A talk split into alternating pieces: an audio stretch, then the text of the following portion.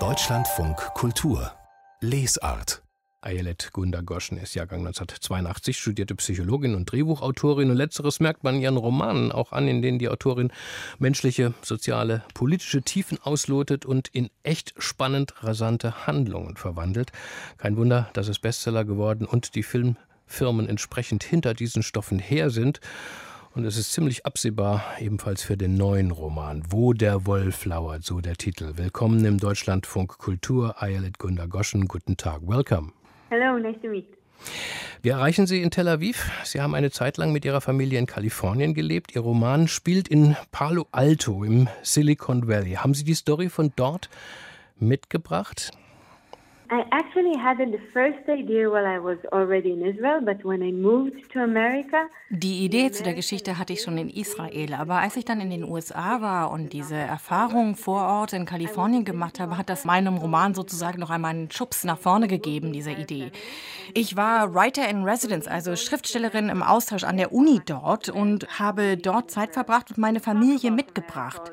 Und das ist ja so, wenn man in die USA kommt, ist das ja oft ganz anders, als man sich das vorstellt. Man redet immer viel darüber, wie es da ist. Man kennt Hollywood und so weiter. Und dann ist man vor Ort und es ist komplett anders. Es ist so ein richtiger Clash zwischen der Realität und dem Image, was man sich aufgebaut hat. Und bei diesem Clash geht der Roman los. There were these two words which was really America for me. One was amazing mir ging es auch da um zwei Worte, die entscheidend sind. Also das eine ist das Wort amazing, also großartig, fantastisch. Das ist so mit das Wort, was ich am meisten gehört habe in den USA. Mir wurde ständig gesagt, dass mein Kleid amazing ist, meine Ideen sind toll. Die Kindergärtnerinnen haben gesagt, die Kinder sind fantastisch, sie sind großartig, amazing. Man würde das ja gerne glauben, aber dann guckt man sich um und es ist eigentlich überhaupt nichts amazing und es geht nicht was the word, I hope it's okay to say it in a German radio, but the word fuck Und dann ist da dieses amerikanische Paradox, das geht um das Wort Fuck, von dem ich hoffe, dass ich es hier im deutschen Radio sagen kann. In Israel sagt man das ständig, das ist so ein Import aus den USA, denken wir. Aber wenn man dann nach Kalifornien kommt und dieses Wort benutzt, dann schauen einen die Leute an, als hat man, wer weiß was gesagt. Und das ist so dieser Gegensatz zwischen der ganzen Gewalt, die überall gegenwärtig ist, und dann dieser prüden Haltung auf der anderen Seite such a prude. Es geht um eine israelische Kleinfamilie. Mutter Lilach, Vater Michael, Sohn Adam und in den USA werden sie klar zu Lila, Michael und Adam. Einen Hund gibt es auch noch. Beschreiben Sie uns, Frau Gundergoschen, uns mal diese Familie Schuster, wie sie mit Nachnamen heißt. I, I think it's a family that represents the Israeli dream. Because today the Israeli dream is to live the American dream. Das ist eine Familie, die den israelischen Traum repräsentiert. Und der israelische Traum ist inzwischen der amerikanische Traum. Und diese Familie steht für diesen Traum. Da ist Lilach Schuster, die hat beide Träume verwirklicht. Sie hat einen Mann mit viel Geld, ist, lebt mit ihm jetzt in den USA, in Kalifornien. Sie hat ein tolles Haus mit einem Pool, ein fantastisches Kind, ein kluges Kind. Aber was sie eben noch wollte, war von der israelischen israelischen Situation, der politischen Lage dort wegzukommen. Diese eigentlich Zufriedenheit, von der man ausgehen konnte, wird dann extrem durcheinandergerüttelt durch einen Terroranschlag in einer Synagoge in Palo Alto. Das bringt sie komplett durcheinander und noch mehr durcheinander gerät sie, als sie herausfindet, dass ihr Sohn an der Schule gemobbt wird oder wurde. Und dann stellt sich der Verdacht ein, dass dieser Junge eben nicht dieses Opferschicksal akzeptieren wollte. Er wollte nicht ein jüdisches Opfer sein in dem Sinne. Und es zeigt sich, dass er eventuell für den Tod eines Schulkameraden, desjenigen, der ihn unter anderem gemobbt hat, verantwortlich sein könnte. Dadurch gerät alles noch mehr ins Wanken und das Geheimnis, das sie nun lösen muss, ist ihr eigenes Kind.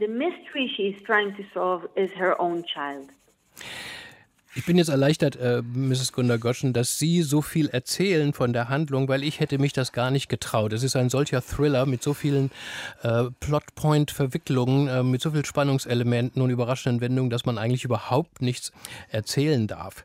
An einer Stelle heißt es, ähm, und äh, ich möchte nochmal auf diese israelische Situation äh, zu sprechen kommen, vielleicht hat mir gemeint, Adam vor dem israelischen Irrsinn zu bewahren, ihn tatsächlich aber einem anderen Irrsinn ausgesetzt. Was wäre denn das für ein Irrsinn, der israelische und der amerikanische? The craziest thing about Israel today is that if you visit Israel, it feels normal. Das Verrückteste an Israel ist momentan wohl, dass sich als Besucher das Leben dort ganz normal anfühlt. Wenn man nach Tel Aviv geht, kriegt man den Eindruck, das sei eine ganz normale Stadt nach dem Virus. Die Leute feiern auf der Straße, man geht in die Restaurants. Es sei, als ob der Löwe nach einer Weile aus dem Käfig entlassen würde. Es fühlt sich an wie ein glückliches, normales Leben. Und das Verrückte dabei ist, dass es eben überhaupt nicht normal ist und dass man so tut, als sei es normal, aber dabei komplett die Palästinenser vergisst, die nur eine Stunde weg entfernt leben und von dieser Situation will sie ihr Kind wegholen. Denn das Verrückte ist, dass es sich eben nicht verrückt anfühlt. Und sie denkt, wenn sie nun aus Israel weggeht, dann ist sie nicht mehr verantwortlich für die Situation, in der die Palästinenser leben müssen, für die Lage in Israel.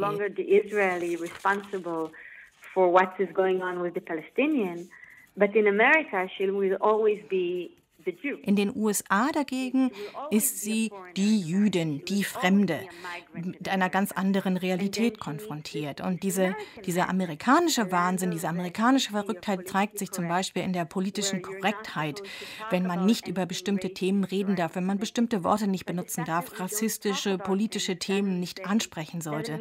Das Ding ist doch, dass wenn man die Worte ändert, ändert man nicht gleichzeitig damit auch die Realität. Das bedeutet doch nur, dass man ein kleines Pflaster da draufklebt. Deutschlandfunk Kultur, die Lesart. Und wir sind im Gespräch mit der israelischen Schriftstellerin Ayelet Gunda Goschen über ihren neuen Roman Wo der Wolf lauert, in dem man auch ganz viel über israelische Mentalität erfährt. Zum Beispiel die Frage, die bei jedem Kennenlernen auf jeder Party gestellt wird: Wo warst du beim Militär? Ich habe Ayelet Gunda Goschen danach gefragt, welche Rolle dieser Komplex für Israelis spielt. It's a very good question. I think in Israel it's a way actually to relate to someone. Ich denke, das ist eine gute Frage. Ich glaube, dass es so ist, dass man in Israel mit dieser Frage so einen Bezug zu jemandem herstellt oder eine Verbindung aufbaut. Das geht halt darum zu fragen, bist du einer von uns? Bist du einer von uns, die wir gemeinsam unser Land sicher halten wollen? Wie wir dafür sorgen wollen, dass unser Land in Sicherheit ist? Das ist so ein gemeinsamer Nenner von manchen Leuten. Ich selber habe einen fünfjährigen Sohn und ich möchte absolut nicht, dass er in die Armee geht und in den palästinensischen Gebieten dient. Das möchte ich nicht, dass er dort sich der Armee anschließt oder überhaupt. Und so eine Haltung wird in Israel als Betrug, als Verrat angesehen, als eine antipatriotische Haltung interpretiert. Und ich denke nicht, dass es das ist, worauf unsere Großeltern bei der Gründung Israels gehofft haben haben. Wir sind immer noch so sehr von diesem Thema definiert, wer wir waren, von unseren Ängsten und so weiter. Das führt dazu, dass nur die Männer und nur die Generäle gehört werden, weil es dann heißt, ach, was haben die Frauen davon schon zu sagen? Sie haben doch gar keine Ahnung, sie sind in diesem Konflikt gar nicht richtig drin. Diese Angst, die wir als Juden haben, diese Angst, die wir aus der Geschichte mitgebracht haben, wir sind viel stärker von unseren Ängsten kontrolliert als von unserer Hoffnung. We got it all wrong. We are controlled by our fears, you know, by, by the fears of, of being Jewish and by the Jewish history, and not by our hopes. Das Motiv, äh, das wird im Roman ganz zentral, weil Adam nämlich bei dem israelischen Ex-Elitesoldaten Uri begeistert eine Kampfsportart lernt und man ahnt schnell, warum. Vor einiger Zeit, Frau Gunda Goschen, haben wir Ihre großartige Kollegin Seruja Schalev hier zu Gast gehabt im Deutschlandfunk Kultur mit ihrem Roman Schicksal, wo das Militärische auch eine große Rolle einnimmt. Und Seruja Schalev hat gesagt, und äh, ich fühlte mich erinnert, als Sie jetzt gerade von Ihrem Sohn äh, sprachen, jede israelische Mutter würde bei der Geburt ihres Kindes Kindes ein Gebet sprechen, dass es hoffentlich nicht zum Militär muss, weil die Zeiten vielleicht besser geworden sind. Hat Ihre Mutter und Erzählerin im Roman Laila ähnliche Gefühle, wenn sie Adam vom Training abholt, oder spiegelt sich darin auch Ihre eigene ja, Gefühlslage?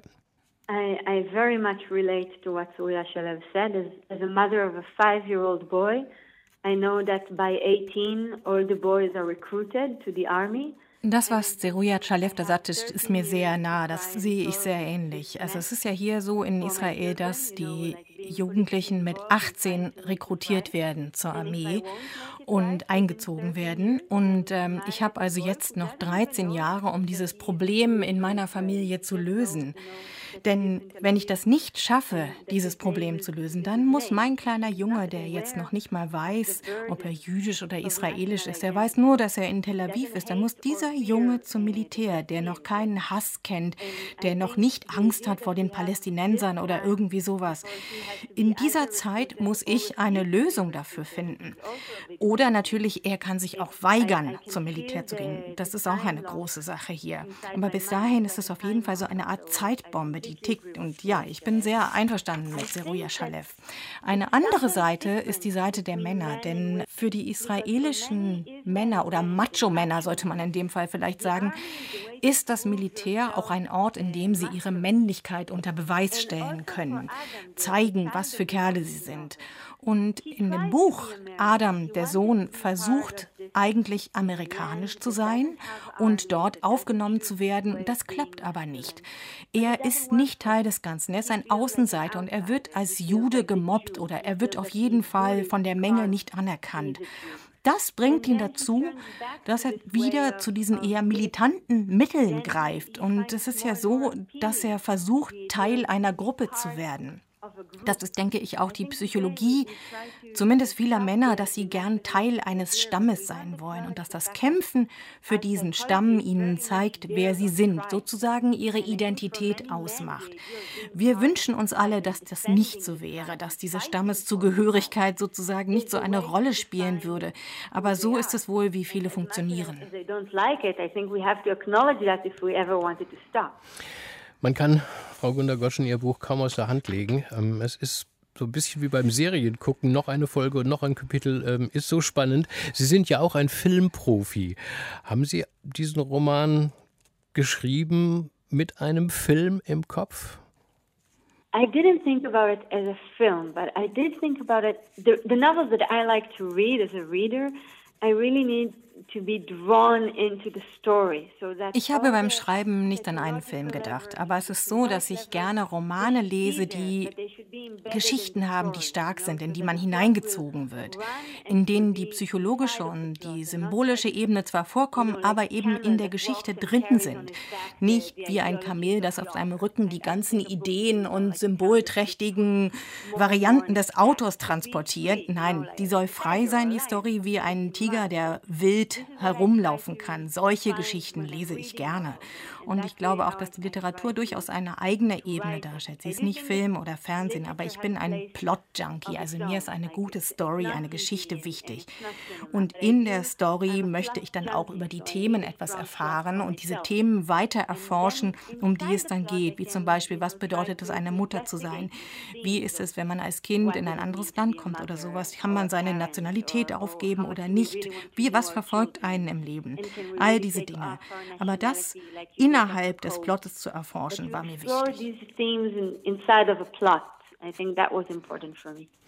Einer ihrer früheren Bestseller wird gerade verfilmt. Für eine Serie hört man. Beim neuen Buch würde ich mir persönlich das sehr wünschen. Der englische Titel Relocation wäre schon mal super für eine Serie. Hat Netflix schon angerufen? well, they might be on the phone right now, but I'm talking to you, you know. Die könnten es gerade versuchen, aber jetzt rede ich ja gerade mit Ihnen. Jetzt blickte ich auf jene Finger, auf diese hier, und fragte mich, ob sie die Finger eines Mörders waren. Auch ein Satz aus Wo der Wolf lauert, dem neuen Roman von Ayelet Gunda Goschen. Vielen Dank Ihnen für dieses Gespräch hier im Deutschlandfunk Kultur. Alles Gute Ihnen nach Tel Aviv. Thank you for this conversation, Miss Gunda Goschen. Thank you very much from Tel Aviv. Und der Roman ist im Kein und Aber Verlag auf Deutsch erschienen mit 352 Seiten für 25 Euro übersetzt aus dem Hebräischen von Ruth Achlammer. Unser Gespräch mit Ayelet Gunda Goschen hat Marei Amia übertragen. Auch ihr besten Dank.